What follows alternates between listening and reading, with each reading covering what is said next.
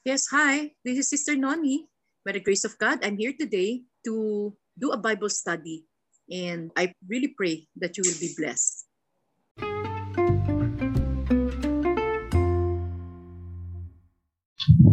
Hebrews 12. Okay, I'll explain this first. So therefore, since we are surrounded by such a great cloud of witnesses, ano ibig sabihin ito?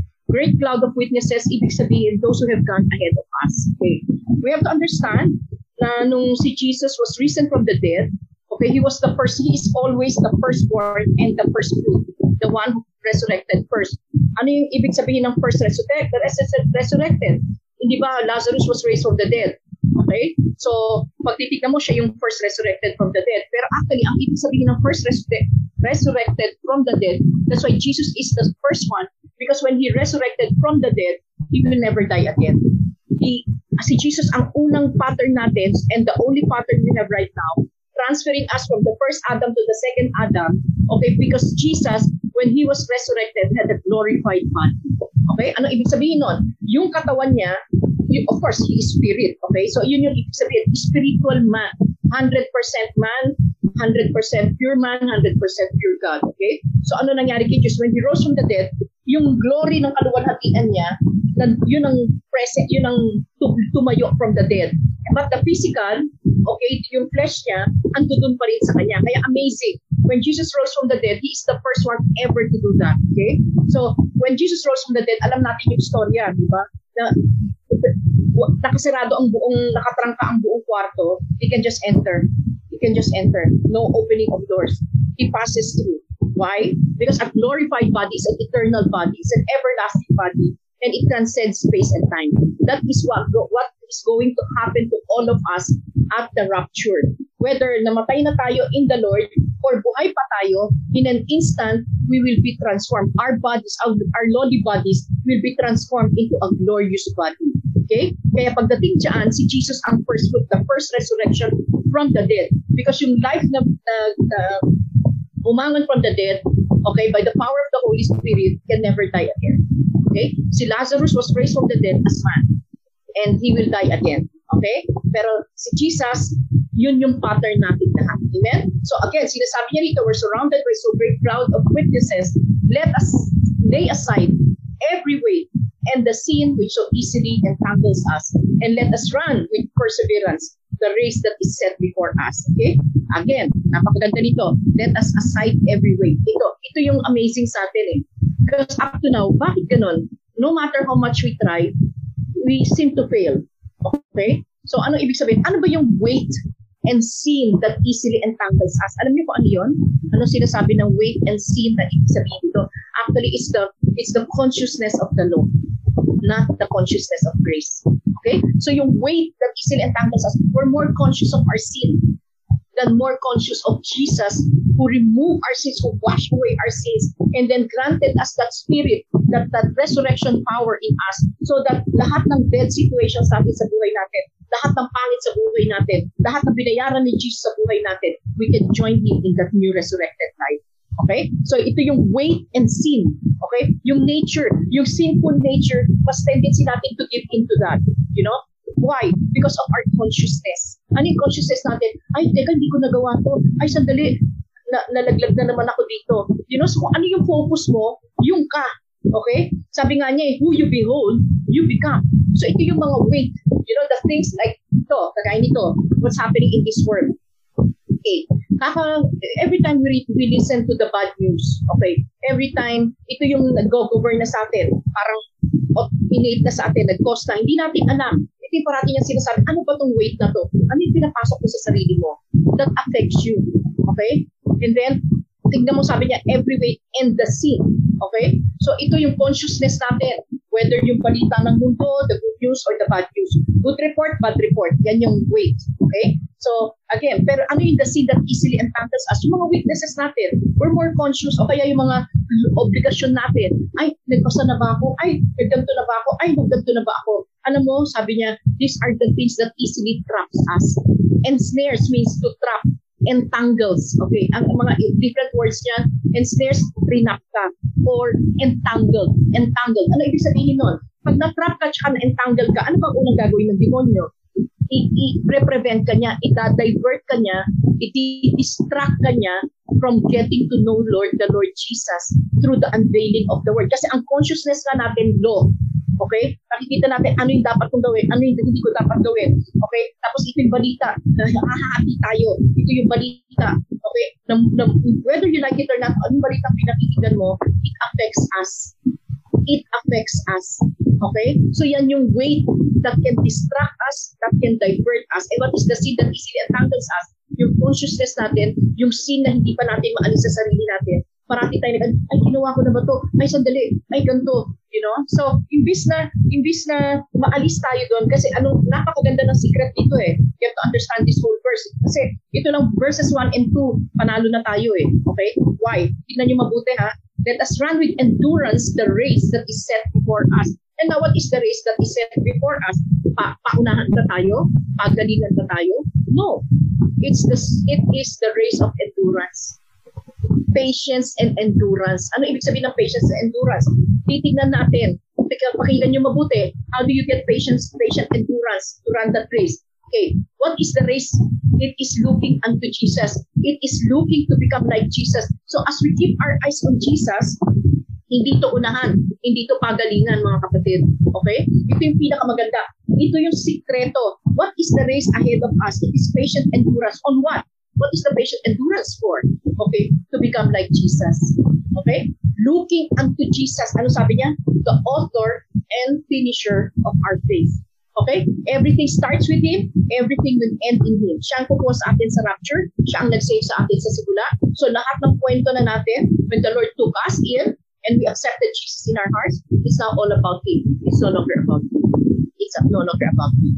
Okay? So, ang laki ng, ang laki ng, you know, maintindihan lang natin itong Bible verse ito. Maraming malilibreng Christian sa entanglement ni Satan, sa trap ni Satan. Okay? So, again, that weight, okay, yung weight na yan, we have to understand that bad news or bad report from this world will always be a weight. Okay? Yung sabi-sabi, yung sinabi ni ganito, dapat ganito. I'm sorry ha, I'm sorry. Pati mga mga natututunan natin. Hindi tayo pinopoint to Jesus. Ang pinopoint tayo, ito dapat yung gawin mo. Step 1, step 2. Did you do this? Did you do that? You know? So, we are so full of law.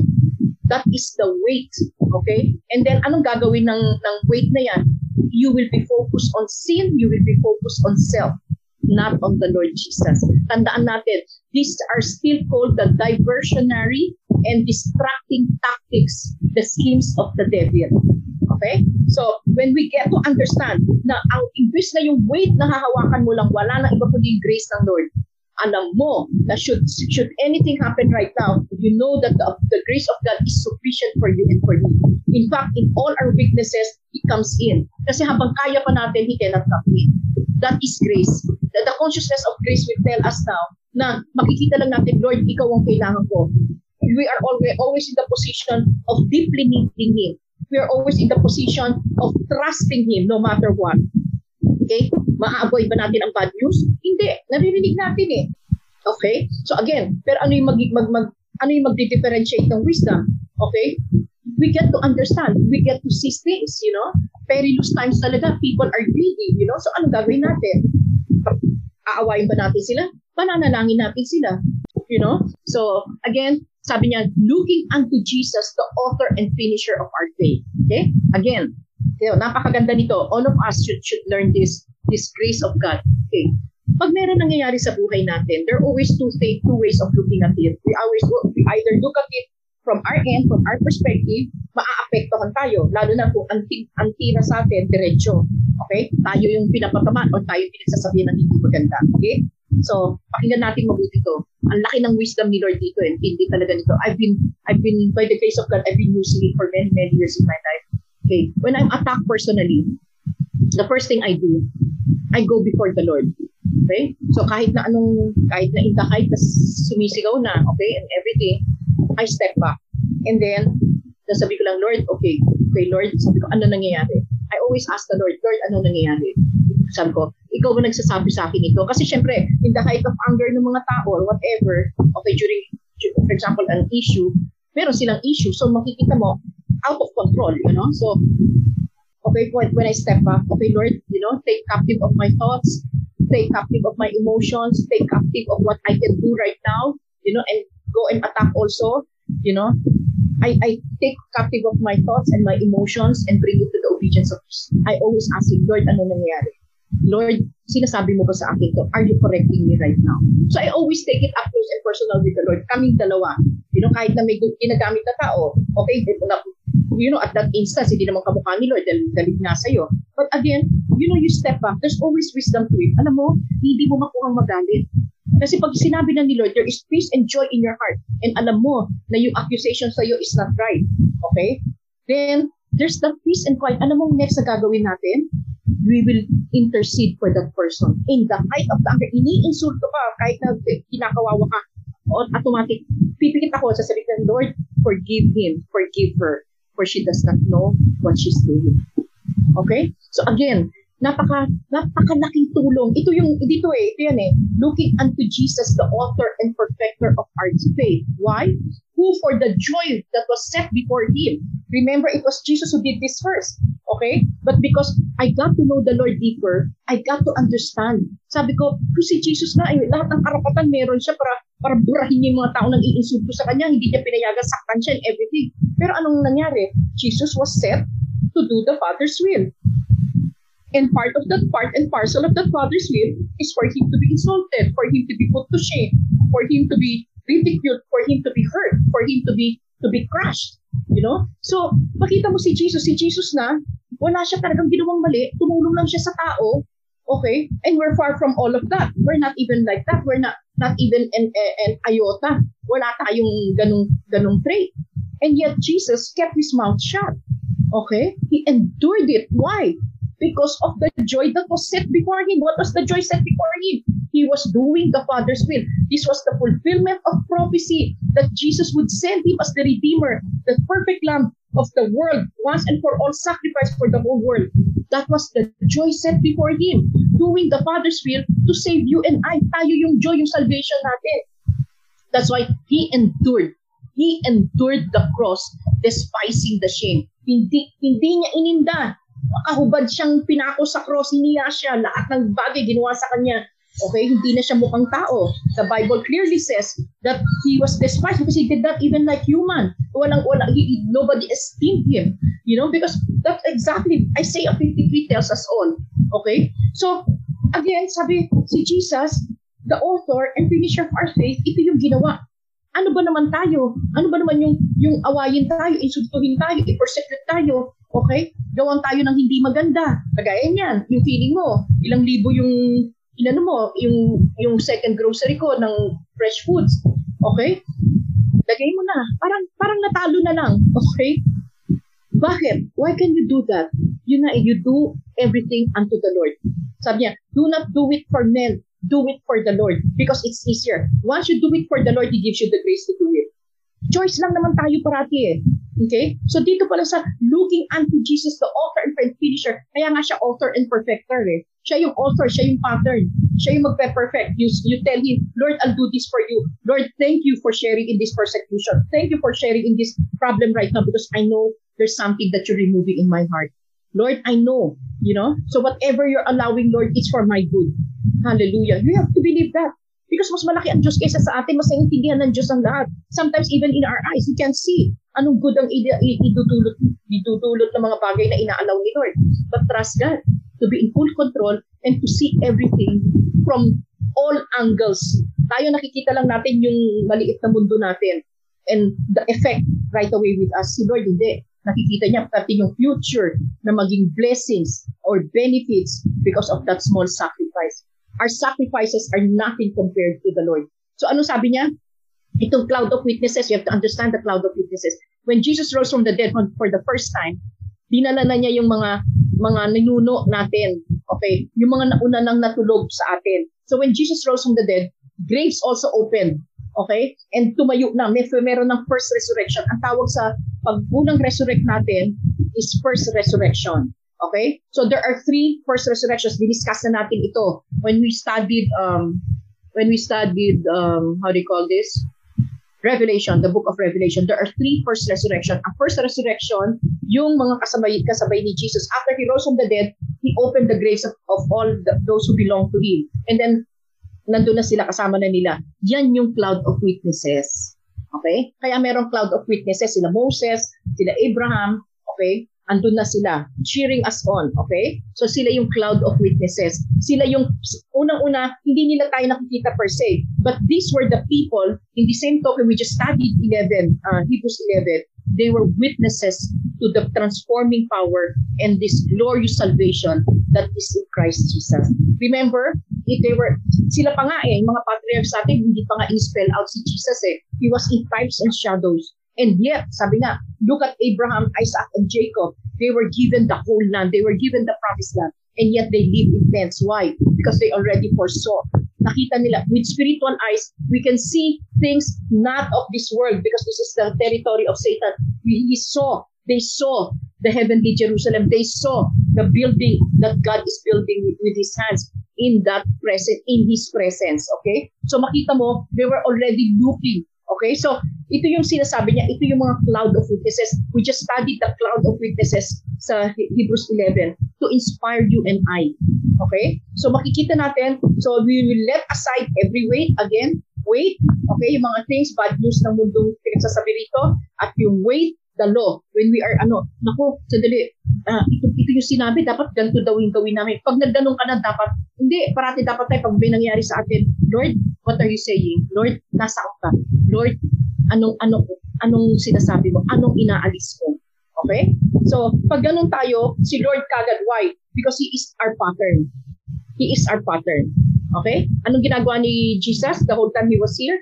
Four hours andun siya sa bundok, kausap lang niya ama niya. He will never move for that day to do anything unless he has been with the Father. He heard his Father, he saw his Father, then he moved by the love of the Father before he does his work. Okay? So si Jesus, he endured the cross day, sabi and then bakit, bakit natin pwede gawin lahat to? He already sat down at the right hand of majesty of the throne of God. Bakit? Okay? Number one, para basahin niya yung Holy Spirit. Sabi niya, it's best that I go so that I can send the Holy Spirit to you. Okay? Now, let's go to the next. Okay, three. Consider him. Cons- for, for consider him. Okay, so again, si Jesus ang pinag-usapan, who endured such hostility from sinners against himself. Na, ito, pinag-usapan na natin kanina, no? Insulto siya, they mocked him, they insulted him, you know, they ridiculed him, everything they did to him. Sabi niya, from sinners against himself, ginagawan siya, lest you become weary and discouraged in your soul. So again, kung titignan natin, kukumpara natin yung ginagawa sa atin. You know, when we're going through through testings in our life, you know, itong mga trials and difficulties, even with difficult people. Okay, have we endured as much as Jesus did? Yun ang tanong. Why, why will we look up to Jesus? Kasi isa na tatanong niya, anak, yan bang ini-endure mo ngayon? Mas mabigat ba yan kaysa sa ginawa ko para sa'yo? Okay? Sabi bakit? Once we, we know that it is kapirang good lang. Talagang adapt lang compared to what Jesus doing for you and for me. Sabi niya, then that will avoid us from getting weary and discouraged in our souls. Why? Oo nga pala, Lord, no? Ginawa mo na pala ito. You took it already upon yourself. So I don't have to take this. Remember, remember, pakinggan niyo mabuti to. During the time of Jesus, ang, ang tawag doon sa, sa uh, Old Testament, ay, time ng mga apostles, ang tawag doon, the way, the way. Okay, ang tawag sa kanila yung mga followers ni Jesus, the way. Okay, ano ginawa sa kanila? They were being persecuted. It was Saul, Saul, no? Was one of those who severely persecuted them. So ano ginawa ni Saul? Inabol niya sila hanggang Damascus. He went to Damascus with full intent to drag all the believers of the way and get them back to Jerusalem for them to be to be killed, to be to be ano, to be punished. Okay, para pahirapan sila. Okay. Along the way, the Lord showed up. Okay? Paano nag-show up si Lord sa kanya? Sobrang light. Okay? And then to the po- point, ano sabi? Soul, soul, why are you persecuting me? Hallelujah. Okay? Yun lang eh. Even that, nung, nung reveal sa akin ni Lord yan, you know, when we go through testings, lalo na persecutions, okay? Isa lang anuhin mo, Lord, bago ako persecuted ngayon, I am just a, it's just a privilege that I, I am being persecuted because of my my ano with you. Okay? You stand ko for you, I am being persecuted. So, imbis na patulan mo o maggalit ka or personalin mo, hindi mo pwede personalin eh. The next prayer you can pray is, Father, forgive them, for they do not know what they're saying or what they're doing. Because alam mo eh, naiintindihan mo yung sinabi ng Panginoon eh. Okay? Sabi niya, He endured such hostility. Eh yung hostility na natatitikman natin, okay, whatever it is that's being done to us right now, is nothing compared to what Jesus did. So because of that, we're now strengthened. Then Jesus takes over. You know, isa lang eh, Lord, Lord, oo nga pala, nauna ka na. Pinanalo mo na sa akin to. I do not have to endure this. And I know when I'm being persecuted, sabi niya, if we share in His suffering, then we will share in His glory. Ganun lang pala yun eh. You transfer it to Him. See Him personally, that He is the one right there. When people persecute us for our faith, for our stand in the Lord, tandaan mo, hindi tayo ang pinapersecute. Si Jesus ang pinapersecute. persecute. Kasi ang pinipili natin to stand up for what God says. You know? And that that alone is very telling. Ano ibig sabihin? How can you even do that? Are you a superwoman? Are you better than the rest? No. But you inappropriate mo yung grace ng Diyos for the day. Okay? Kinuha mo, mas gusto mong piliin ng Diyos kahit napaka-imposible sa sitwasyon natin ngayon. Napakahirap din. Pagdadating siguro dito, eh, pinapayagan niya, hindi itong COVID, lumana na lumana, you know? So again, pag nakatingin tayo, bad news marinig natin, talagang maniniwala tayo sa nangyayari. Yung nakikita ng mata natin kuya, tsaka yung narinig ng tenga natin, ng physical natin, will, will pull us down, will distract us, will divert us, and once we go to the Lord, okay Lord, okay? Anyway, it's matter of time. All of us, we live once, we die once. Okay? After that judgment. Okay? So anong mangyari?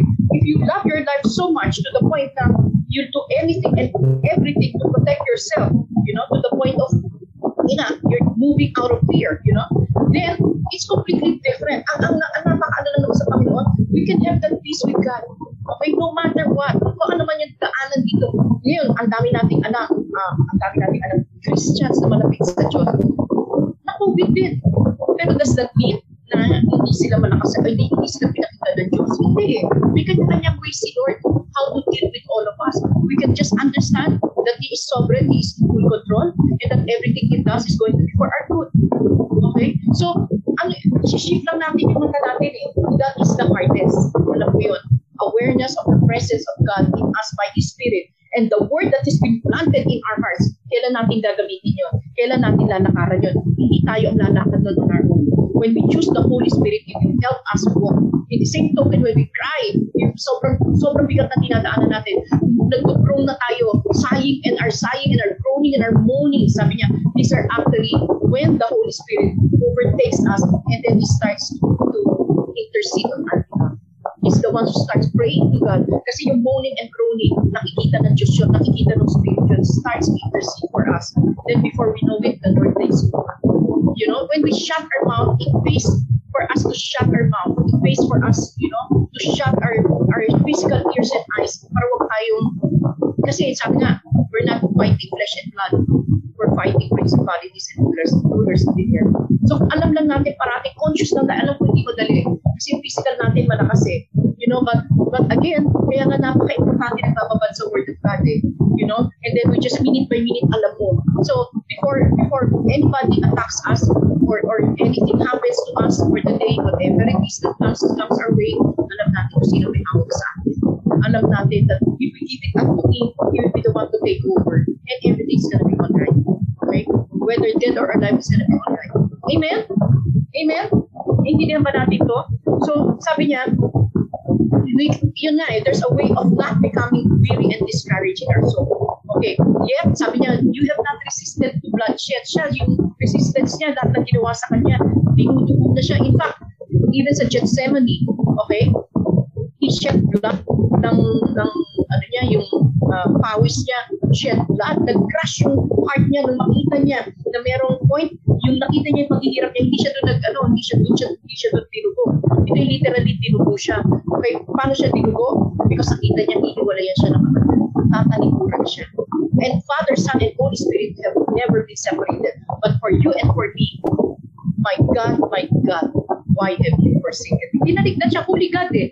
How can he even just just look there with sin and everything? Okay, kaya nga binigay niya si Jesus to be the ultimate sacrifice to deal with holy, His holiness, with His righteousness and justice. Was Jesus who, who, ano, who satisfied that. You know, so during the time when Jesus was carrying that, the Father had nothing to do with it, and even the Holy Spirit had to turn turn the back until He paid for it when He died and went to Satan. And then, dun na, when He finally went to Satan, nakita 100% man, perfect man, no sin, and 100% God. This is Jesus. Kilala ni Satan. So ano nangyari? The Holy Spirit just took him. Father, Son, Holy Spirit got together again. Okay? After that, that encounter with Satan. And so sabi niya, and you have forgotten the exhortation which speaks to you as sons. Sabi niya ganun. My son, sabi niya again, even our trials and testings, pag, pag in, in-involve natin parati ang Diyos, no matter what it is that comes our way right now, anong sasabihin lang natin, Lord, this is a chastening from the Lord.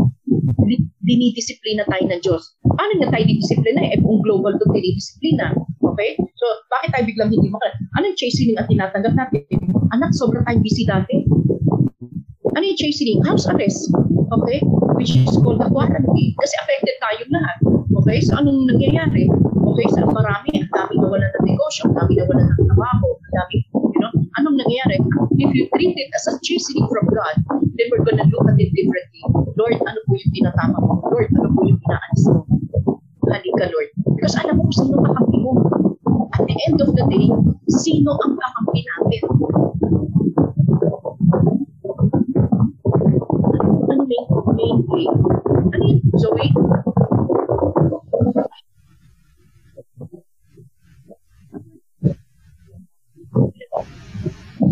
Malakas sa malakas. Hindi niyo ako marinig.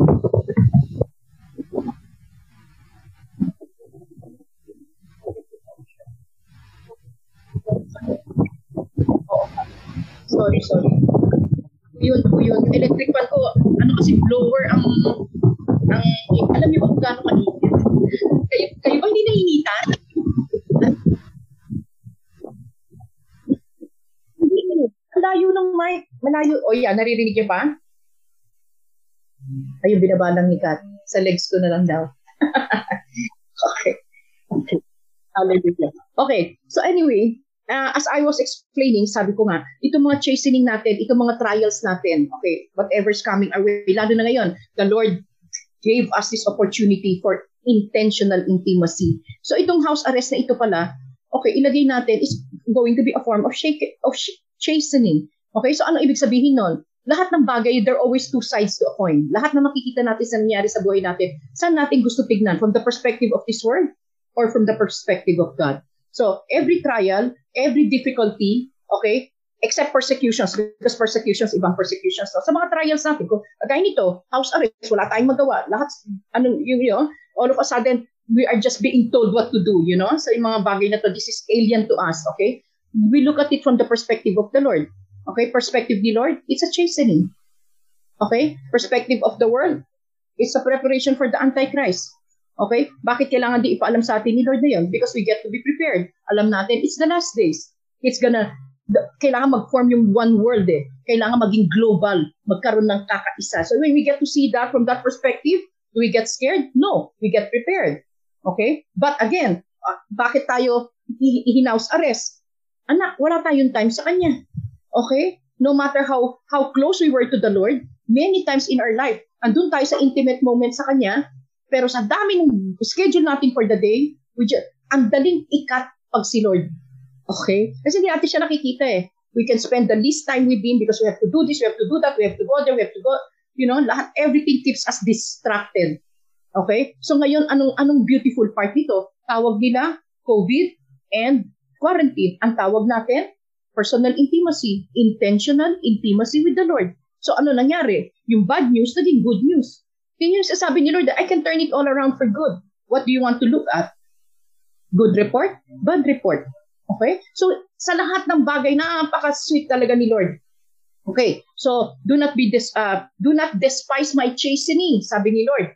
Okay? So nor be discouraged when you are rebuked by him. Okay, so dito maintindihan natin, the more, the, the closer we get to the Lord, makikita natin, meron tayong mga patterns sa life natin, hindi natin maalisan. Ngayon na nakababad na tayo sa Word of God, makikita mo, i-unveil ni Lord. Because lalo na we are zeroing on the unveiling of the Lord. Wala tayong pinag-usapan kundi si Lord lang. Sino ba tong Diyos na ito? Bakit binigay ng Ama tong Jesus na ito? Ano ba talagang kahalagahan niya? Ano ang relevance niya sa buhay ko? Before you know it, and makikita mo maraming times itong itong quarantine na ito na na house arrest ni Lord sa atin for intentional intimacy, maraming beses rinebuke tayo ng word. Pero hindi niya tayo rinebuke ng may galit. Rinebuke niya tayo ng punong-puno ng pagmamahal at pagpapaalala. Kasi alam niya eh. Alam mo na, hindi mo masuko-suko sa akin yung ano mo eh. Yung, yung, yung isang idol mo sa puso mo, tagong-tago kasi eh. You know? So, hindi natin alam you know, because everything, wala na tayong time to analyze anything eh. Wala tayong time to reflect spiritually eh. Wala tayong time. Wala nga tayong time kay Lord eh, okay? we give 10 minutes, 30 minutes, okay? Uh, for the whole day. And then sasabihin natin, oh, ako, basta alam ko, I love the Lord with all my heart. Hallelujah. Okay? So, again, sabi nga, sino bang kamukha natin? We had sinful nature, satanic nature, liars. Okay? Because to love God, you know, it has to be, hindi biro magmahal sa Diyos because we can never love God until we get to understand how much He loves you and I first. And the only way we can understand and know and experience the immensity of His love is sa pagbababad ng Word of God. Because doon lang eh, doon mo naiintindihan, sino ba to? Ano ba yung ginagawa niya? As in, ano, you know, in all my situations, we get to see it from His perspective because He gets to talk to us. Now, pag naintindihan mo, sobrang nga pala talaga siyang sweet. Talagang lover of my soul siya talagang knight in shining armor natin siya. We get to understand, nakikita natin yung mga dating nangyari sa atin. Ay, oo nga talaga, Lord, no? Napakabuti mo. Yung mga bagay na sometimes hindi natin maintindihan na nangyari sa buhay natin. Because of this intimacy, intentional intimacy, we get to see the wisdom. Okay? Amazing nga siya, ibang klase. You know? So, again, you know, he's just reminding all of us, you know, from the glory and grace of God, everything seems different. Kasi may light eh nakikita natin. Eh dati kasi nasa darkness ko, ano yung pagkakaintindi natin, hanggang doon lang tayo. Pero ngayon, forced to good tayong lahat eh. Okay? Pero again, kabutihan ng Diyos ito. Okay, so if people are still not not taking advantage of this short time before His coming, ay nakakaawa talaga. Makikita mo, ang daming depressed, gave into depression, gave into suicidal tendencies, gave into ano, imbis na maging intimate. Isa lang tinawag ni Lord sa atin, intimacy talaga. Why? Kasi He's recreating us in His image, in His likeness. Yun lang ang business ni Lord, yung puso natin. Okay? Hindi yung mga ginagawa natin. Ang gusto niya yung puso natin. Then, He can send us. Okay? Amen. Next, if we, ang sabi niya, for whom the Lord loves, He chastens. Okay? So, ang chastening niya, uh, itong tinatawag nating small judgments or disciplines, okay, is His form of chastening. And He says here very clearly, He chastens those He loves. Because ayaw niya maging as is where is, eh, kamukha lang nung, nung dati niyang tatay. If we really make him our, our father, we have to become like him. And the only way we will see what he looks like is through the son. Okay? Kaya nga, ang unang call sa atin is Christ-likeness to become like his son. Eh. Sabi niya, and discourages every son whom he receives. So, chastens, kinokorek, scourging, ibig sabihin may mas mabigat. Okay? Parang akakala niya, ayan, parusa ng Diyos sa iyo yan. You know, sometimes we say those words, no? In, in a way, may katotohanan yon pero it, it is not a parusa na parusa. It is a form of a discipline from a loving father. Okay? So, again, kasi tayo, inaano lang natin kasi gusto nating um, to, to stress a point, you know? Uh, yan, kasi pinaparusahan ka ng Diyos. No, again, correct, correction. Because pag sabi mo, pinaparusahan ka ng Diyos, okay, uh, pangit yung connotation mo, eh, para bang wala ka ng, wala ka ng, um, you, you cannot, you cannot get out of it, you know? So it's, it's going to be something because until you are in that sin that you're to get punished for it, you know? So hindi, tandaan mo, it's a chastening and a scourging out of the love of God for you and for me as a loving father. If you endure chastening, God deals with you as His sons. For what son is there whom a father does not chasten? Again, pakinggan niyo mabuti to. If you endure chastening, God deals with you as with sons. Ano meron? Anong difference? Chine-chasten ka because para kang bata, pasaway. Okay? So bakit? Gusto ka niya mag-mature. Okay? Number one reason for chastening is for us to grow. Okay? To, to grow up as sons. To become his, like his son. Okay? Sonship nga ang gusto niya eh. Kasi kung bata ka, wala. Parang ano ka lang, toss and you're tossed to and fro. Wala kang alam. Wala kang alam ng kung ano tama, kung mali. Sa alon, uh, kung ano yung agos ng alon, nandun ka lang. Okay? So ayaw ni Lord yun because alam niya you're gonna get hurt.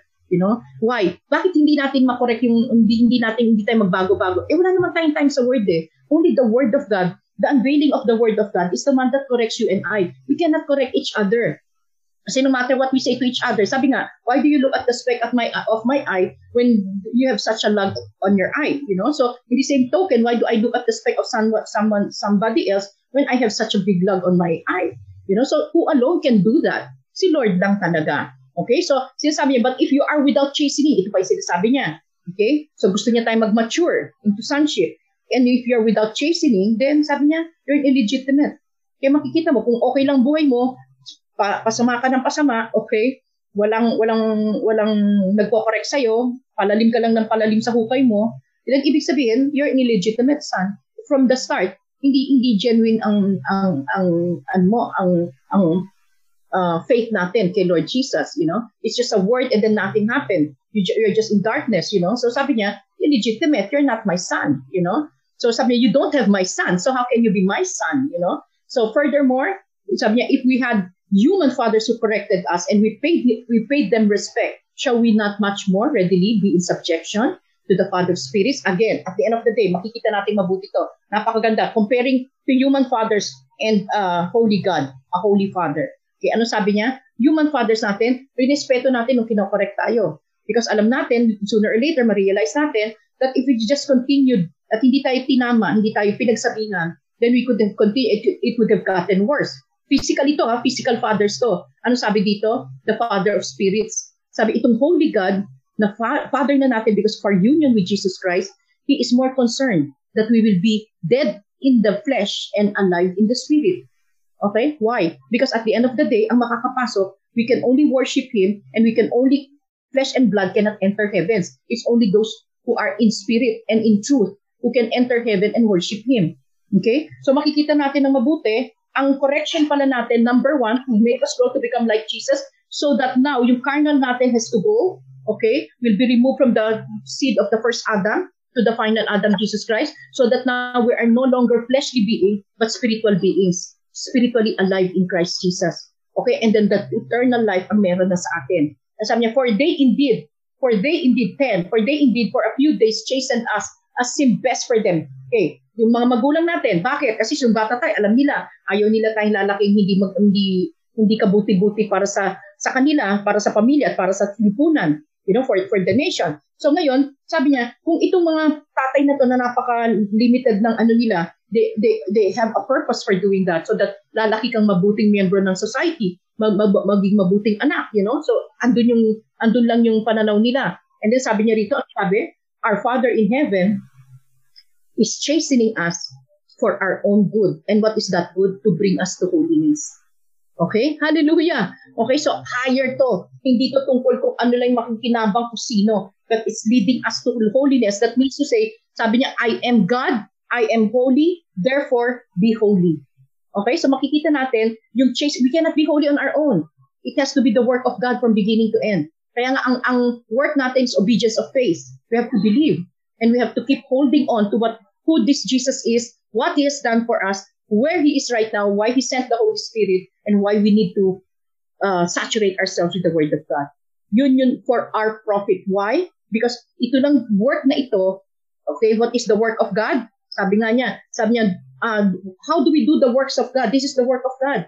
For you to know the one and only true God and the one He sent. That is the work of God again, dito niya sinasabi to. So para maintindihan natin, bakit nangyayari itong mga to sa buhay natin? Yung pala napakabuti ng ating Diyos Ama. Inaalis niya yung mga latak, yung mga laman ng puso natin, all the idols of our hearts, all the parasites of our hearts. He's removing it because He wants to sit enthroned in that heart. He wants to own that heart. You know, He wants to to be the one that will, will lead that heart. Because yung, yung heart natin, ang laman niya, yung spirit natin, at saka yung soul natin, where our mind, our emotions, and our volition um, yung soul, the very soul of man is. Okay? So yun yung kinokorek niya. Binuhay niya yung espiritu natin para mabago, matransform tayo. The renewing of our mind, the transforming of our soul. Why? Because He's bringing us to Christ-likeness. And He is, then we are now partaking. Sabi niya, when you go into Christ-likeness, when you say to Christ-likeness and allow the Holy Spirit and the Word of God to transform us, you're actually partakers of His holiness. Imagine mo yung yung regalo ng Diyos. We are partaking of the holiness that is divine. You can never do that. None of us can do this. It's all the work of God, Father, Son, and Holy Spirit from first to last. Kaya nga ang, ang, ang righteous will live by faith from first to last. Ito, yung, ito na lahat yung basis nun. Wala tayong trabaho dito. We get to understand what's happening in our lives. So we put it in proper perspective now. Ah, kaya ako dinadaan na to, may dinidisiplina ako. Lord, ano ba yun? Hindi ko nakikita ko ano yung gusto mo alisin sa akin. Most of the time, we're, we're not aware eh. Ano yung inaalis ni Lord? That's why we get into disciplines, we get into certain things in our life na hindi natin makayanan, yung pala meron inaalis. We have a wrong way of looking at things or holding on to things na alam ng Diyos, if we do not surrender it to Him, all the more we will get hurt. Okay? So He allows, He allows this, these difficult times and He calls it chastening. Okay? So again, these are consequences of sin. Pero ano sabi ng Lord? I turn all things around for good. Okay? Pandemic na to, itong ano to, gawa ng demonyo to. Pero anong sabi ni Lord? Since He's allowing it, ano sabi niya? It's gonna be for our own good. It's actually waking us up, keeping us alert, keeping us excited, for, for him to come very soon. Okay, and then isa-set apart niya tayo. He's going to make a distinction of how he will treat those who are his and those who are not his. So ngayon, para makikita yung distinction na yon, habang may panahon pa, those people who are still in darkness and do, those who do not belong to him can now be attracted to those who belong to him so that they can come also to the saving knowledge of Jesus. But we all have to be awakened. We have to do our part. The harvest is plentiful. The workers are few. You know? So, makikita natin, pag, alam mo, dito makikita mo lahat ang Bible, buong Bible sa lahat na nangyayari. Okay? Yung nga eh, it's so nice to look at it from the perspective of the Bible always. Okay? Lahat ng nangyayari. Walang, alam niyo ang Diyos, sinabi na niya from beginning to end. Okay? Walang nakatago sa Lord. Hindi nagugulat si Lord sa mga nangyayari ito. Tayo nagugulat. Okay? So we can never separate anything and everything that happens in this world because God is sovereign and He is in full control we always have to find, Lord, ano ba yung sinasabi mo? Lord, ano ba po ang nangyayari? And then we have so many, ano, uh, yun na nga sinasabi ng Panginoon na watchmen, okay? Na talagang they are looking at the signs of the times. They are, they've been heralding, in fact, lalo na ang daming Jewish, no, in, and um, Bible, um, pro, uh, prophets or, or pastors who have been doing this time immemorial, yan na yung ginagawa nila. They're, they're, ano, they're, um, they're seeing everything from the lens of God's perspective. Okay? Nakikita nila yung Bible prophecy. Everything is coming. Alam nyo, everything now ina-align ni Lord. Putting it in place. The most impossible. Prophecies written 2,000, 2,000, 3,000 years ago. Everything is being put in line. Lahat sila na-align na. Ready for what's gonna happen very, very soon. Okay? Amen? 11. Glory be to God. So, no chastening talaga naman. Kaya kailan bang, kahit magulang natin noon, di ba, pag napalo tayo o kaya grounded tayo, hindi madali. Masakit talaga parate, okay? It's something, it's it's so against us, you know? So, lalo na yung pag nabisto ka, napahiya ka, ayaw mo yun, okay? So, makikita natin, chastening, whether it's from the Lord or even from man, is never joyful. But more so with the Lord. Sabi nga niya, it seems to be, uh, no chastening seems to be joyful when it is happening unang-una, nakalublog ka dun sa problema eh. Hindi mo pa naiintindihan na disiplina pala ng Diyos, you know? Ang gusto lang natin, solving ni Lord yung problema. You know, hindi na tayo makahinga, ayaw na natin, get out of it, you know? So, Lord, please, anak mo ako, get this out, you know? So, yun ang sinis, sin, sinisigaw natin. Hindi natin naiintindihan, ang mas gusto ng Diyos na sigaw natin, Lord, ano po ang itinuturo mo? Ano po ang nangyayari? Ano po tinuturo mo? Ano po inaalis mo? You know? And then afterwards, sabi niya, pag na-train tayo at naintindihan natin kung ano yung rightful, right prayers, okay? Nevertheless, sabi niya, afterward, it yields the peaceable fruit of righteousness to those who have been trained by it. Okay? Ano yung peaceable fruit of righteousness? Is this our doing? No way. Ito yung, ano yung peaceable fruit of righteousness? Okay, tandaan natin, any form of sin is going to be a deterrent. It's going to be a, bu- a bug a parasite that will affect you and I. Okay? So, there's no peace. Kahit na yung, yung peace, the joy that transcends understanding, guarding our hearts and minds safe, pag meron talagang kasalan, merong idol na naka, nakasaksak sa puso natin. Well, kasi there are seven, sabi nga, major, major aspects ng heart natin eh. Natitibagin ng Diyos. Hindi, niya, hindi naman niya pwede tibagin sabay-sabay lahat. But there be some aspects of our life na, na masyadong embedded, hindi natin familiar. Hindi natin, yung pala, bata pa tayo, you know, it's something that that goes far beyond us, you know, bata pa tayo, hindi na, natanim na. Ang alam lang natin yung consequences, alam lang natin yung mga masasakit. Hindi natin nakikita yung root cause, ika nga, you know. So, ito yung mga tinatawag na bitter bitter roots na, na nakaipit, nakatago, kinakamouflage pa ng demonyo. Okay? So sabi niya, when when chastening happens, okay, things happen. Okay, dati tayo, pag basta alam mo tama ka, tama ka, talabang ka. Okay? So no matter what, you know, hindi na hindi na tayo nag-iisip kasi nga ang innate instinct natin is to defend ourselves, to protect ourselves and to defend ourselves. But right now that we are when we are with the Lord, we get to understand already. Things happen because the Lord is speaking loud and clear. So the first thing we have to do is test, step back and then, okay, Lord, ano ang tinuturo mo? Ano ang sinasabi mo? Hindi ko naiintindihan to, Lord, you know? So, Lord, sandali lang, magkausap tayo dalawa kanina, ano nangyari? You know, you can we can always ask him that. And ano ibig sabihin nun? That we're running to the Lord for wisdom. We're running to the Lord for help. Bago tayo malaglag, bago tayo sumausaw na sobrang masadlak dun sa kapangitan na mangyayari, we, the Lord gives us the grace to step back. You know? And then, makikita natin, um, pag, pag hindi tayo gumanon at puma, pumatol tayong mano-mano, the discipline will get harder it will get more more dirty and more painful. But again, sabi nga ni Lord, sabi niya, it may be very painful for you kasi ang tigas ng ulo mo. But until you, you, you sumuko ka na, okay Lord, ayoko na nito. Masyado ng pangit to. Okay, napapalayo ako sa iyo because that aspect of our life, hindi ka talaga makalapit sa Diyos. Kasi galit ka eh. You, you reacted, you fought mano-mano eh, you know? Or, or uh, division happened, you know? Parang ganun. So, anong gagawin natin? Alam ng Diyos, napakabuti ng Diyos. Hindi ka niya tatantanan. Alam mo na you're not, you know, when, when it comes to that aspect of your life, you're not, the peaceable fruit of righteousness is not there. Okay? But does, does that mean na hindi, hindi na tayo masasave? Masasave tayo. Kaya lang alam lang ng Diyos, ang sinasabi lang ni Lord, kaya nga tinitibag niya yung mga idols na. Alam mo ba anak, pag inalis mo yan, pag binigay mo yan sa akin, ako uupo, you will have me.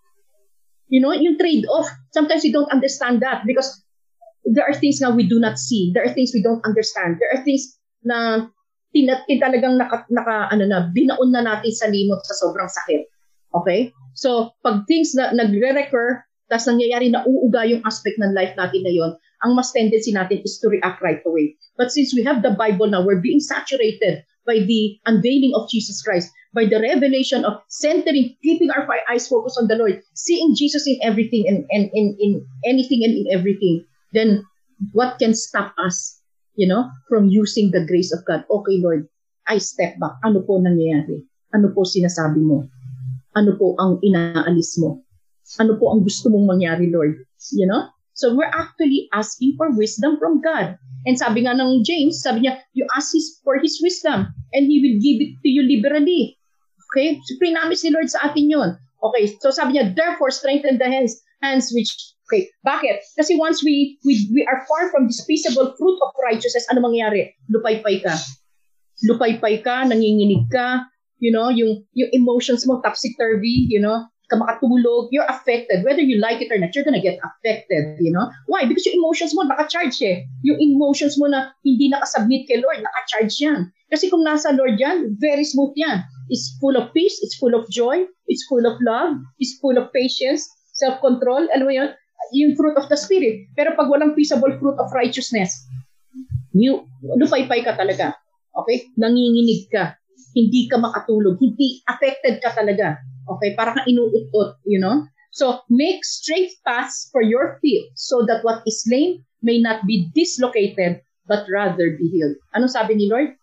Again, sabi niya, alam mo na, sabi niya, my word, sabi niya, is a lamp unto your, a lamp unto your feet and a light unto your path. Okay? So again, anong ibig sabihin? Kunin natin yung perspective ni Lord in any situation. Okay? Make the straight paths for your feet. And how do you make it? bring it to the light of the perspective of God. What is the Lord saying? So that what is lame, mapipilay ka na, nababaldado ka na sa, sa galit mo, sa puot mo, sa whatever that is that's, that's affecting you. Sabi niya, anak, bago pa mabali-bali yan at magkanda, mag, ma, malupaypay ka, sabi niya, be healed. Put it in my perspective. Put the light unto your path, especially the lamp unto your feet what is happening. You can always ask me because I see everything. There is nothing hidden from me. Pati mangyayari, bukas mangyayari, one year from now mangyayari, ten years from now mangyayari until you see me face to face. It's all before me. You don't see it. I see it. Okay? You're not only with me for salvation, but you're with me. I, I, I, you are mine, sabi ni Lord, even for the every detail of your life and being. Okay? You get me involved. You see it from my perspective. This is exactly what the whole of Hebrews 12 is telling you and I. Okay? Next, pursue peace with all people and holiness because without holiness, no one will see the Lord. Again, very clear to. Okay? Pursue peace. Okay, so bakit? Kasi when we're emotionally charged, ay, dali natin na, na, na, na, na, na, na, na tayo, may butas na sa atin, we will be very sensitive. Kasi you gave in eh. Okay, pag charge yung emotions mo, makita mo sensitive ka sa lahat. Ang dali mong magalit, ang dali mong maapektuhan. You're rude, you know, you're you're you're affected eh. Okay? Makikita mo yung fruit talaga. Napakabuti ng Diyos eh kasi pinapakita niya yung fruit. Okay? So, sabi niya, sabi niya, kaya anong gusto niya mangyari? You pursue peace with all people. Kung sino man yung kalaban mong yan.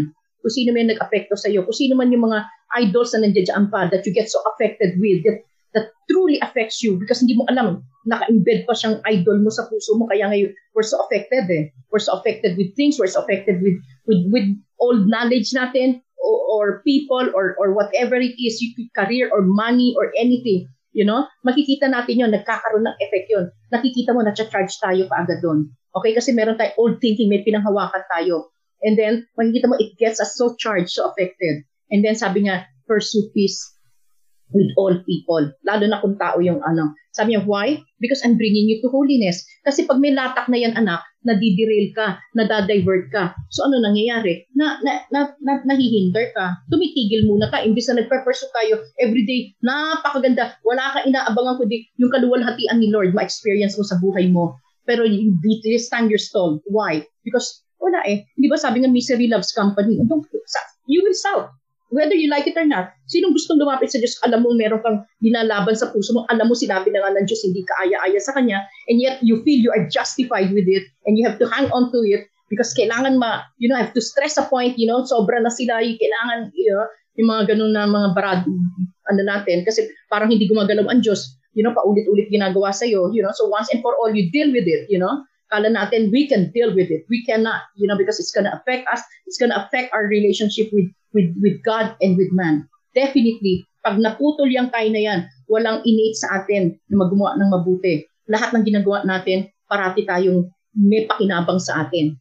Ang Diyos, marunong ang Diyos. Sinasabi niya, alam mo anak, sabi niya, kahit na yun ang akala mo, yun ang pinaka the best for you, you will see problems you will see problems right in front of you. Until you see it from my perspective and receive it from my hands walang walang nothing in this world sabi niya will ever suffice will never will never satisfy you. Deeper huh? inside inside the depth the deepest the, the depths of our heart where the Lord has already started to rule and reign in certain aspects of our heart. Naramdaman na natin we have seen and tasted the Lord. You know so yung may mga aspects tayo ng life natin na pero min sinusundot pa rin hanggang ngayon, nasusundot pa rin tayong everything. We just allow the Lord. Okay, Lord, if kailangan mangyari to, so be it. Submit yourself. And then, alam mo, napakabuti ng Diyos. Kasi alam mo na eh. Alam mo na kung sino yung, an, kung sino yung magiging kakampi mo eh. Alam mo kung sinong panghahawakan mo at the end of the day. Alam mo kung sinong nagsasalita lang sa'yo at yung sinasabi lang niya sa'yo, yun lang yung mahalaga. You know? So, again, sabi niya, and that is not our work. Okay, because we've tasted Him, we've, we've, we've realized how how gracious and glorious He is, you know. So hindi natin maintindihan, path to holiness pala yun. And that is the only time we see the Lord. Bakit? Then why are you choosing to do that? Because you have already t- tasted and seen that the Lord is good. Okay? So, kailangan lang natin i-fight itong mga to. We have to fight it. And how do you fight it? Mano-mano? No. Ang sabi ni Lord, make your path straight. And how do you straighten your path? Except via the light of the Word. Okay, make the word the light unto our path, the lamp unto our feet. Okay? Wala na talaga. Si Jesus nga na-tempe. Okay? Pinakita na nga niya sa atin yung way out eh. Okay? Hindi, hindi, he never gave into sin. Pero tayo, alam niya, we will give into sin. So what's the way out? Islam pinakita niya. Word. Only the word. And then when the word is right there, the Holy Spirit will take over. Kasi alam niya, you cannot perform the word. Yun ang mali nating lahat. Eh. We think we can perform the word. No when the word is given to you, you just say, be it done unto me, Lord. Then the Holy Spirit will take over our lives. And then He will be the one to do it for us. Because holy, holy requirement, umuo ka, hindi mo pwede i-perform yun. Ang magpe-perform na kaya dineposit yung Holy Spirit eh, para may enabling power tayo. Okay? What we cannot do, God can. He loves us so much, He is in us. He's not only with us, He's not only for us, He is in us. Okay? Because yun yung plano niya. Okay? Next, 15. Okay, looking carefully lest anyone fall short of the grace of God. Again, lahat ng bagay na ito is all the grace of God.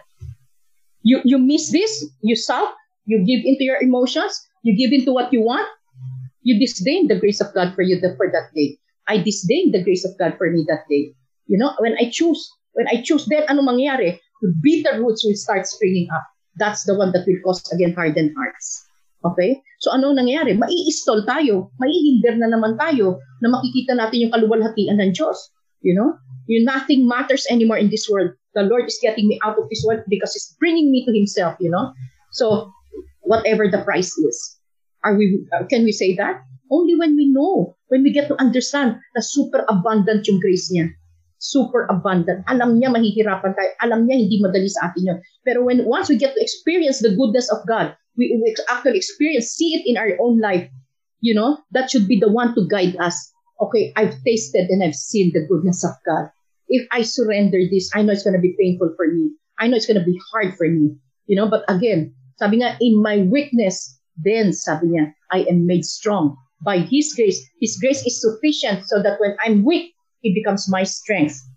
Okay? So makikita mo, ma-apply natin eh. Dito yung none of us, less of us, me decreasing, Jesus increasing. Ito yun eh. We cannot do this. Kaya nga kailangan ng problems eh. Para makita natin kung ano yung mga humahadlang sa atin. Para makita natin ano yung, ano yung kulang. You know, bakit, bakit hindi pa rin? Because wala nga tayong time sa Word of God eh. You know, the more we are in the Word of God, the more He exposes our hearts. Then the more we are exposed, alam na natin, alam na natin pa yung mga konting weaknesses natin. We can give in to the Lord. Okay, Lord, okay, ano man yung haharapin na na, na, na, na discipline, why you're doing this to me right now, why you're, you're making me do this right now, I'll submit to it because alam ko kung sino kakampi ko. Alam, alam natin, we have tasted and seen Him that He is truly good and gracious. You know, better to submit to Him than submit to this world and be trapped again. You know? So, sobrang grace ni Lord dito. Next, 16 na tayo. Ayaw na ayaw niya, you know, root of bitterness springing up. And then it will cause many trouble. Sabi niya, okay? And then you become defiled again. And He's bringing you to holiness. Sayang, na de-defile yung area na yun. Remember, He's a holy God. He wants your heart full. So pag na-defile na area ng heart natin, mai-install yung seeing and hearing Him and walking into His manifest glory. Okay? Mai-install yun. So, bakit? Eh, ganun ang demonyo eh. Talagang hahadlangan niya tayo at all costs eh. Kaya nga, it's best to know the Word of God. You know, how to fight the good fight of faith. Okay? Next, 16. Okay, dyan muna tayo, 16 and 17. Okay, kasi magkaiba yung topic nung sa kabila. Lest there be any fornicator or profane person like Esau. Okay, again, imagine mo, yung pagbenta ni Esau ng, ng birthright, ang term ni Lord sa kanya, fornicator. Ano ba fornicator? In the physical, what is a fornicator? Okay, fornicator is somebody who does something out of marriage. Again, bakit niya tinawag na fornicator? Bakit tatawagin na fornicator ang selling your birthright? Sex outside marriage. Anong ibig sabihin nun? What is sex? It's something that you are in union, you become one with. Okay? So, anong tinawag niya sa atin? He wants us to become one in Him. Okay. Anong ginawa?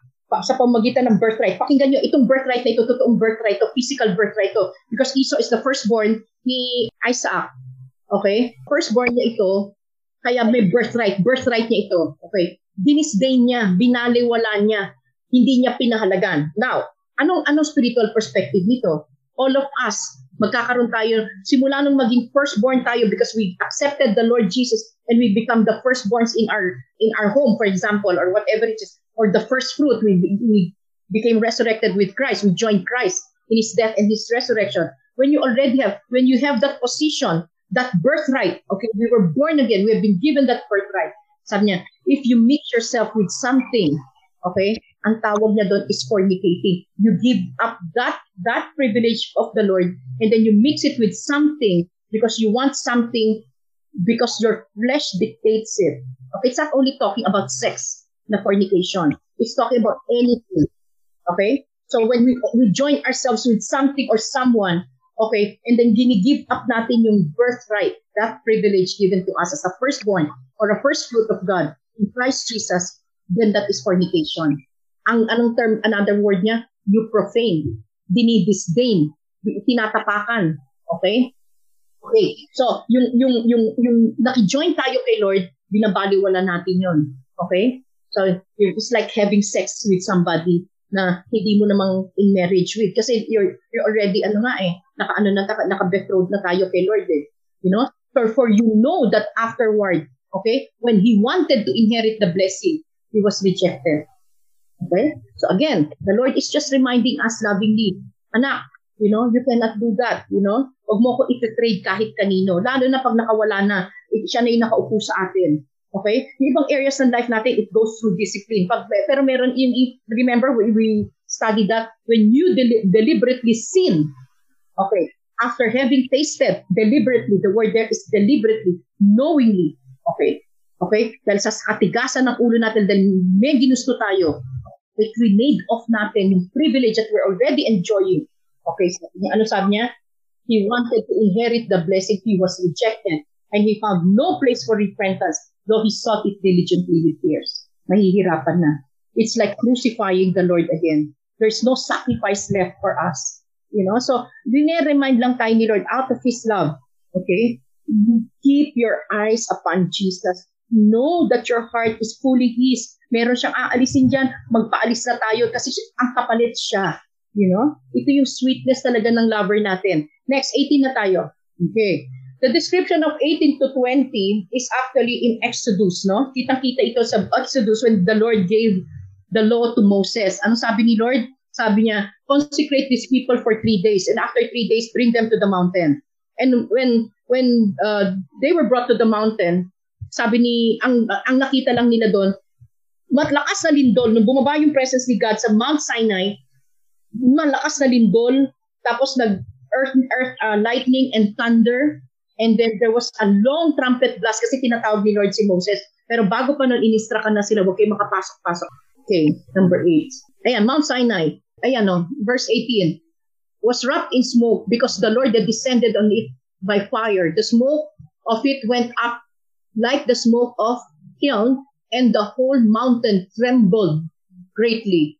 And as the sound of the trumpet grew louder and louder, nagtatawag kasi si Lord eh. It's a, it's a call for assembly. Okay? Kaya sabi niya, huwag kayong lumapit, mamamatay kayo. Pag lumapit kayo sa mountain, sabi niya, Moses spoke and God answered him in thunder.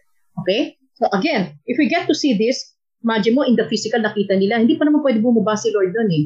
Okay? But that that time, he was making himself known to, the, to his people, the chosen people, and so he descended. That this was the only time when he went to give the law and the tabernacle. The, the, ano, the exact ano of the law and the tabernacle yun yung nakita nila. Imagine mo to, ah, kitang-kita nila. Sabi niya, sabi niya, tandaan niyo, anak, you are not even coming to that mountain. You are not coming to that mountain. Tayong church people, church age, tayong nasa grace period, we are not even looking at that mountain. Okay? Ano sabi? 21? Next. Moses na to, ah. He's the cold one. He has been in the presence of God. Remember? Pero nung nagpakita finally ang Diyos, because he will make himself known as a holy God. Remember when he gives the law, and he gives the tabernacle, is making himself known as the holy, righteous, and just God. So makikita mo, even Moses, okay, sabi niya, I am exceedingly afraid and trembling. Ma- kayo lang mga kapatid, tayo lang, ano kaya? Yung, ano ba yung bundok dito sa Pilipinas? Dito sa, na makikita nating lahat. O dito na, sa Metro Manila, ano merong bundok dito?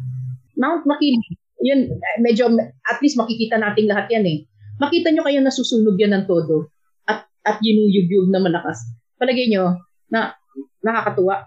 Mamamatay tayong lahat sa takot. Okay? Kung sila natakot, ganun din tayo even now. Okay? But praise be to God. That's no longer God.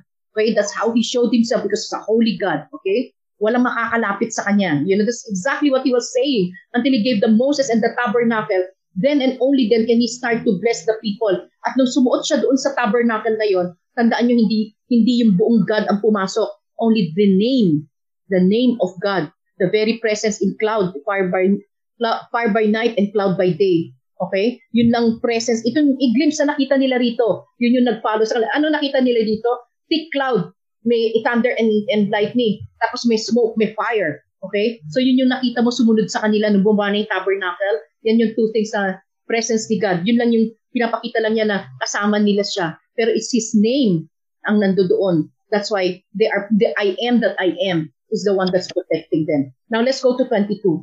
You have come to Mount Zion. Sabi niya, you're no longer coming to Mount Sinai because the Lord, when Jesus came, finally came, you know, ang ginawa ni Jesus, He satisfied all of that. So the law and the tabernacle have been satisfied. Kaya pagdating sa atin, it's grace. It's being given as a gift.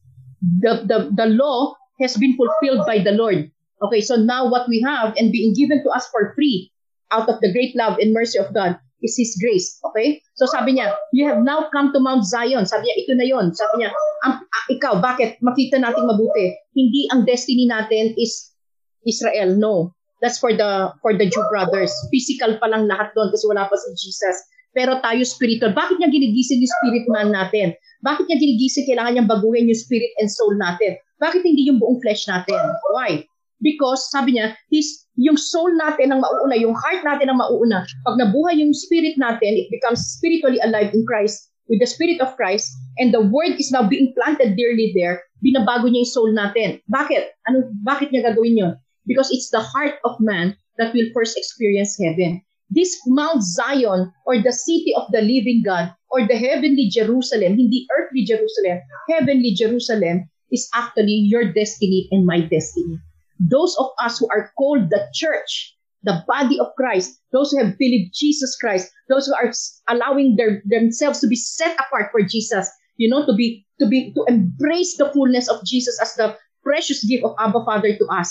nararanasan natin, nakikilala natin, nalalaman natin the depth, height, width, and length of the love of God as we get to know this Jesus. Okay? Sabi niya, He is bringing us heavenward heaven talaga. We can taste heaven on earth. Ito yung sinasabi, tasting heaven on earth, but not bringing down heaven to earth. It is the Lord who's to bring himself down to rule and reign for 1,000 years in Jerusalem at David's throne in when the time comes. So it's the Lord's doing, hindi tayo. Okay? I I um I really I really pray for everyone because napakatindi ng church teaching ngayon merong nadi-divide tayo sa church right now because meron nag-espouse ngayon na hindi daw tayo pwedeng escapist, you know, you'll just wait for the tribulation. Sabi niya, but actually, you know what the Lord is doing right now? Sabi niya, He's bringing the kingdom here right now. Pag nagsama-sama tayo mga body of Christ, tayo mga saints, we can bring heaven on earth because Christ is in us. Again, ulitin ko to. Okay.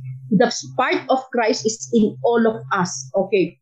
But the head is seated on the throne, right hand of throne in majesty is forming us pa lang, binubuo pa lang niya tayo. Do you think kung pa, pa, pa, pira-piraso lang tayo at lalo na hindi tayo buo, you can bring the kingdom of God here without the king?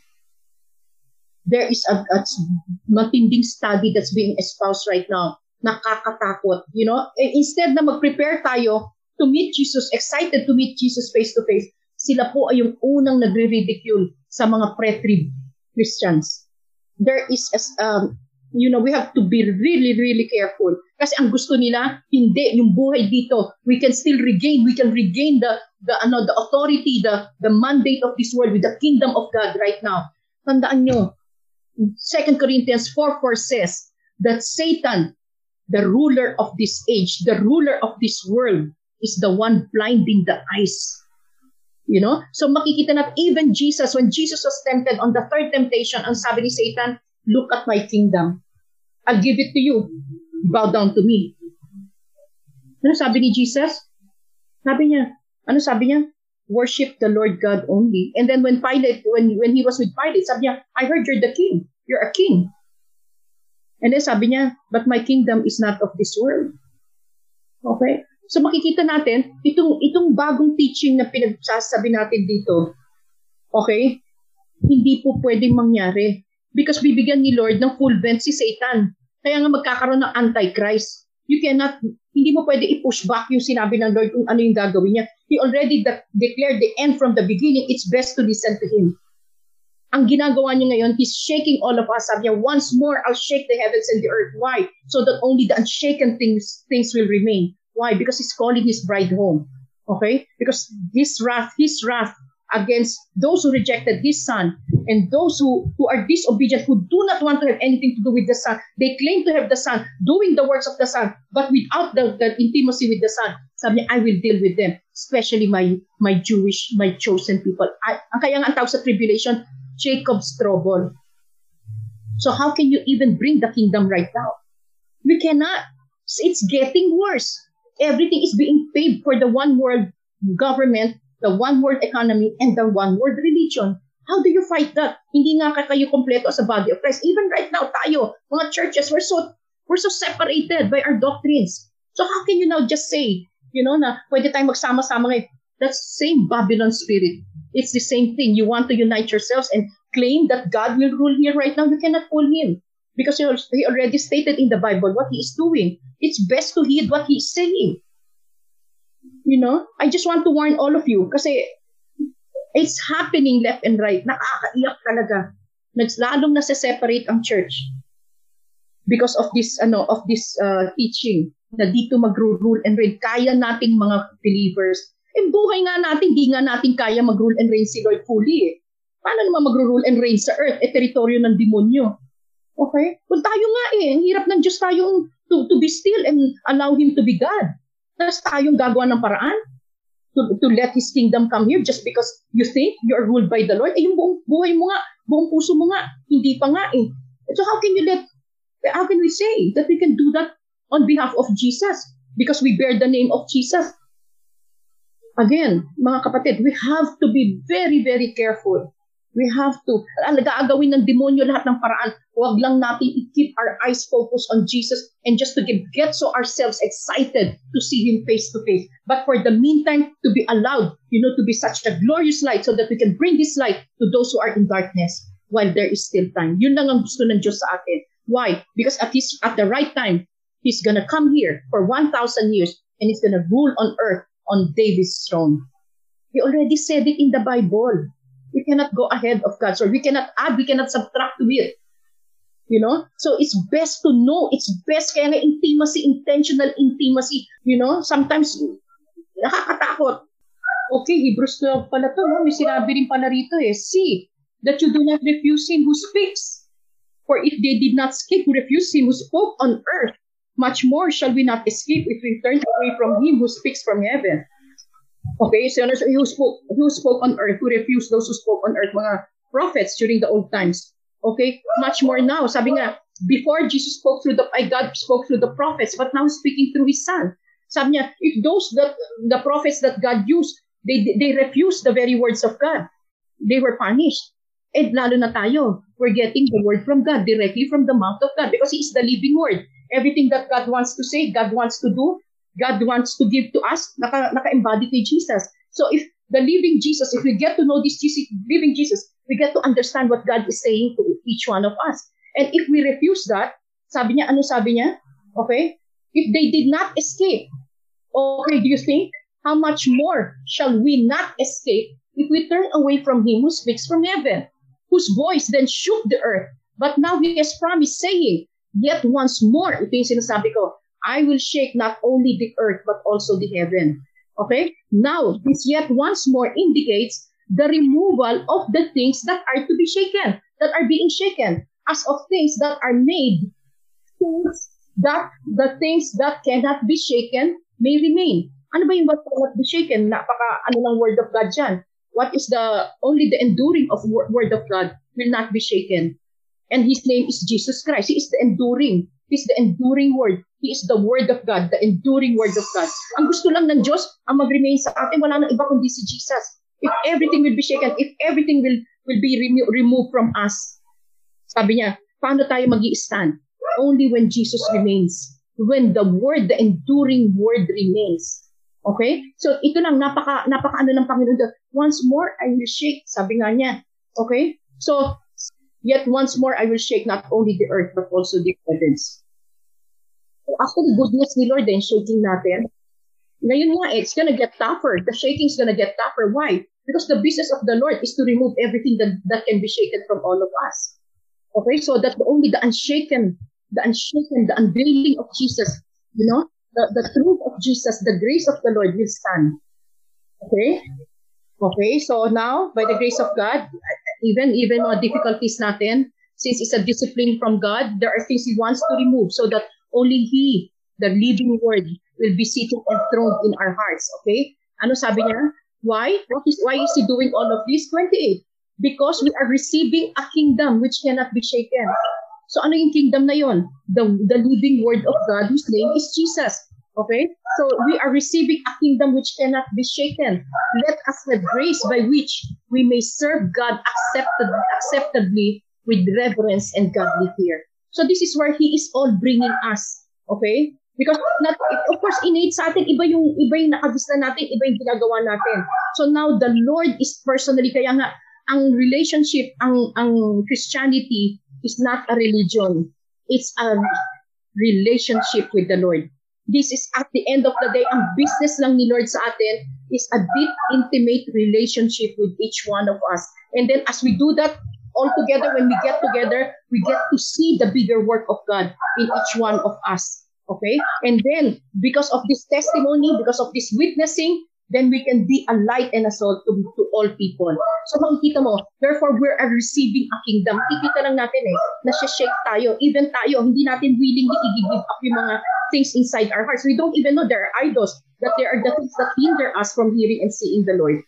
But the, by the grace of God, when we are shaken to the core, okay, then nakikita natin na may mga issues, may mga things that God has to deal with and has to remove so that He can sit enthroned in our hearts. Gusto niya tayo buong buo. Why? Ano sabi niya? Because I am a consuming fire. That every service now that you will do unto me is out of reverence and godly fear. Because otherwise, yun nga eh, kung hindi, kung hindi muna si Lord ang mag-rule and reign sa atin, fully, okay? Sobrang ano yan. Then sabi niya, we is now so that let us have grace by which we may serve God acceptably with reverence and godly fear. This is this is a tall order. This is a very tall order. Okay, each one of us, alam natin, all of us may mga, you know, we are a continuous masterpiece of God. Okay, we are we are His workmanship created in Christ Jesus. Okay, to do the works He created in advance for us to do. Okay, so again, pag tinitignan natin yung do the works He created in advance for us to do, when you press the word works there, what is the works there? Sabi niya, that we ought to know the one true God and the one He sent. Because that alone will entail a lifetime for us to even find time to really get to know the Lord and what He is saying right now, what He is doing right now. Huwag na lang sa buhay natin, sa pamilya natin, sa community natin, sa mundo natin, sa bansa natin, at sa buong mundo. You know? It's not, it's not an easy thing, you know, to even put the godly perspective in everything that's even happening here. Okay? So, ang gusto ng Lord talaga, complete intimacy eh. Complete intimacy. So ngayon, yun, yun lang eh. Alam mo, pag bumalik tayo sa normal, we will never have this intimacy. Ang dali nating maswing talaga. We will go back to work. We will go back to being so busy. Kaya yun lang ang ano natin. Ang, ang sa akin lang, you know, ito, we should all all stand in awe of the Lord. Okay? Truly stand in awe of Him. What His how he, he has even caused the, the bad thing because everybody's complaining, everybody is, is nadi-depressed, everybody is fearful because of this pandemic and this and this quarantine. Pero God is turning it all around for good. And how, how, you know, let it be our prayer that all of us will be awakened. Mauumpisa sa Christians. Okay? Ang daming nadidiskaril ng mga pastor ngayon. Nagsara ang mga mga churches. Nagsara ang mga sources of income. Okay? Ang daming nadidecide. Kailangan na umangkla tayo ulit doon sa Word of God because yun lang ang gusto ni Lord. That intimacy, kung siya binigay niya si Jesus, how can He not give us every other thing? That's, that's, sino ba mas mahalaga si Jesus? Ay, si, ang, yung bagay dito sa mundo? O si Jesus? Sino mas mahalaga? Of course, the best of heaven ang binigay niya. Pero right now, wala eh. We were so busy focusing on our works. Pero the intimacy with God, yun ang nate-trade off parate. Yun ang pinakamadaling i-give up eh. Kasi hindi naman natin nakikita yung value nun kaagad eh. So now, the, the value of intimacy being, being dealt with by God Himself, facing that discipline, it's not easy. Okay? So yun lang, yun lang atin. And I pray to God, mauna talaga tayo sa church. Magising talaga muna tayong lahat. Lahat tayo. And then, apakadami talaga ng desperate sa mundong ito Makakaawa talaga. Sumisigaw ang lahat out of desperation. So this is the best time, you know, to be to be a a a nicha ng posporo in a darkened world where God sends us. You know, as we got as we get to know the Lord, we get to fall in love with Him. Out of the abundance of our, our hearts, we share it to everybody, especially those who are lost right now. Amen.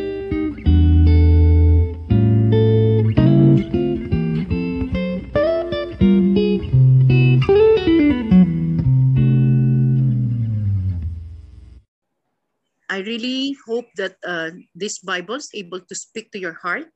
And I just pray for the love of the Father, abundant grace of our Lord Jesus Christ, and the fellowship with the Holy Spirit fill your heart this week, most especially as you do study and ponder on the Word of God. In Jesus' name, amen